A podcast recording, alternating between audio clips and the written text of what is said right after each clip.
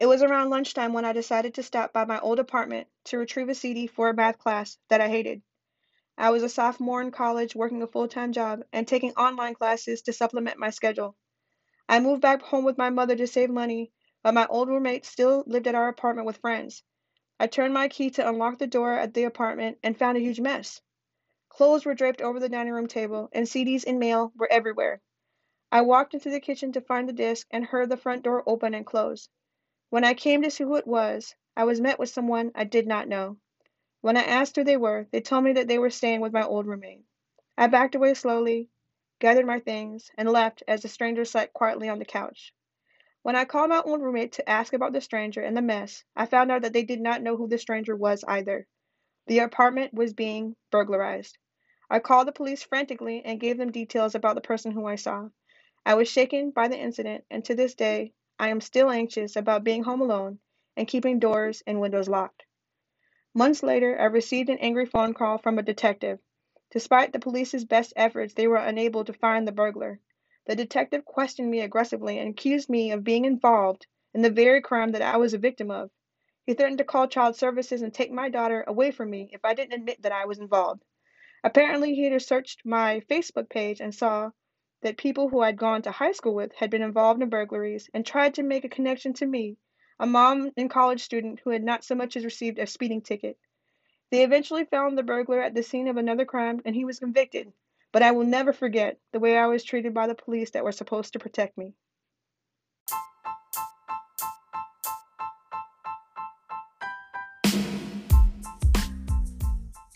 Hi, this is David Goodfriend, and you're listening to the Goodfriend Group podcast. President Harry Truman used to say, if you want a friend in Washington, get a dog. But in this case, if you want a good friend in Washington, you've come to the right place. I talk to people from technology, telecommunications, and media. These are my good friends, and now they're here to talk to you. You just heard from my colleague, Meagan Sunn, Senior Director and Counsel here at the Goodfriend Group. Before joining our team, Meagan worked as the technology counsel for the U.S. House Committee on Small Business. She was on the majority staff, focusing on supporting small, innovative businesses and advocating for equality among minority investors, entrepreneurs, and tech startups. Before that, Meagan worked at USAC, the Universal Service Administrative Company, and at MMTC. As a young black woman lawyer in an industry that is dominated by white males, Meagan has beaten a lot of odds. Stories like the one she just shared are sadly all too common. And it's up to all of us to move the needle and turn the page.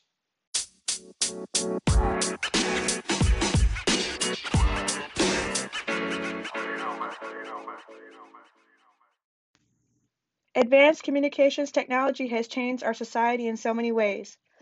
Although the internet and wireless connections have transformed the way that we reach each other, the bias, racism, and bigotry that keeps us divided has only become more painfully clear. Through access to digital cameras on cell phones and the ability to share high quality video with the masses, many of us shared the heartbreaking experience of watching the last 8 minutes and 46 seconds of George Floyd's life. In this instance, abuse of power and policing cost the life of a father, a brother, a son, and a friend. There are countless others who have lost their lives, and many more who have been victimized, marginalized, and manipulated by those who are supposed to serve and protect. As we consider how to grapple with necessary police reforms, the use of technology in law enforcement must also be addressed. Backdoors to private encrypted data would enable law enforcement to access large swaths of private data and suppress whistleblowers and activists from freely organizing and expressing themselves without fear of retribution. When it comes to encryption, there are a lot of threats to weakening encryption. There aren't any threats to better training police on how to investigate crimes and understanding technology. Improper use of facial recognition technology is also an issue. Facial recognition technology has been used improperly by law enforcement to infringe on civil liberties and misidentify innocent citizens.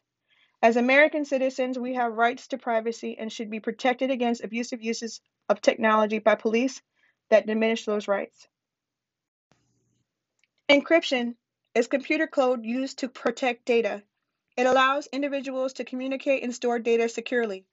Encryption is used in everyday devices like cell phones where millions of Americans share and store their most personal information.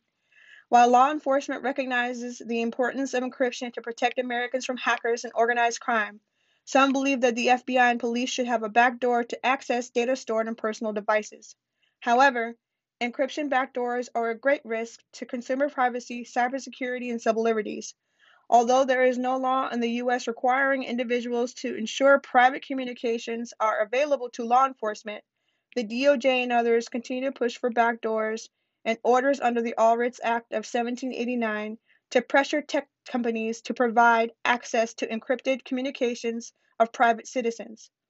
Agencies have also resorted to using malware to gain access to information on encrypted devices. This push against privacy is particularly troubling because of the criminalization and surveillance of black activists. In all 50 states, protesters have filled the streets condemning abuse of force on black bodies. Unfortunately, separate FOIA requests by the ACLU and the Center for Constitutional Rights and Color of Change have uncovered an assessment titled Black Identity Extremists Likely to Likely Motivated to Target Law Enforcement Officers, which appears to wrongly group together black people who, in the FBI's own words, perceive racism and injustice in American society, and a document referred to as the Race Paper that was produced completely redacted and was never shared in its entirety.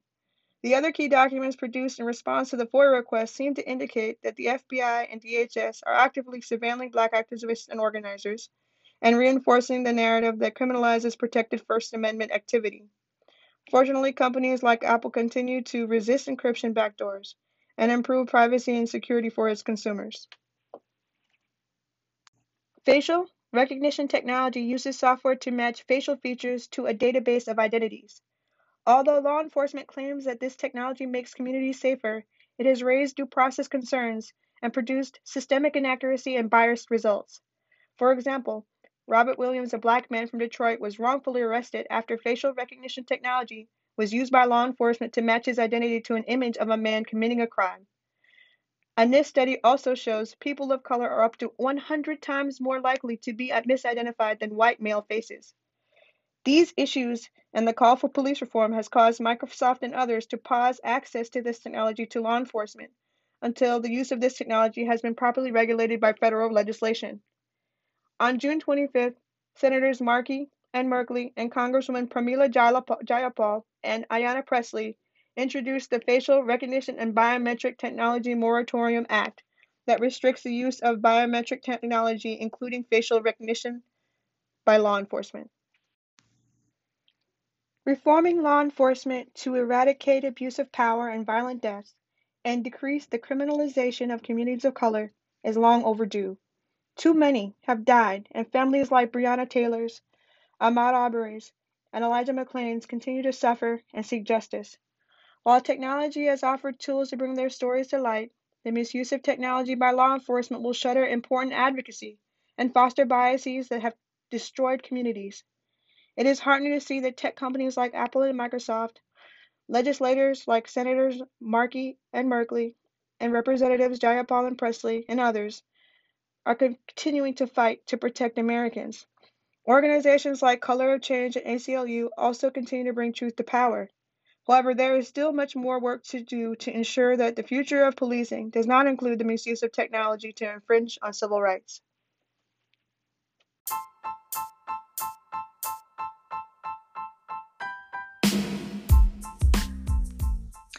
You've been listening to the Goodfriend Group podcast. Special thanks to my colleagues Brian Hess and Meagan Sunn. Please subscribe to the Goodfriend Group podcast and share with family and friends. I'm David Goodfriend. See you next time. Thanks.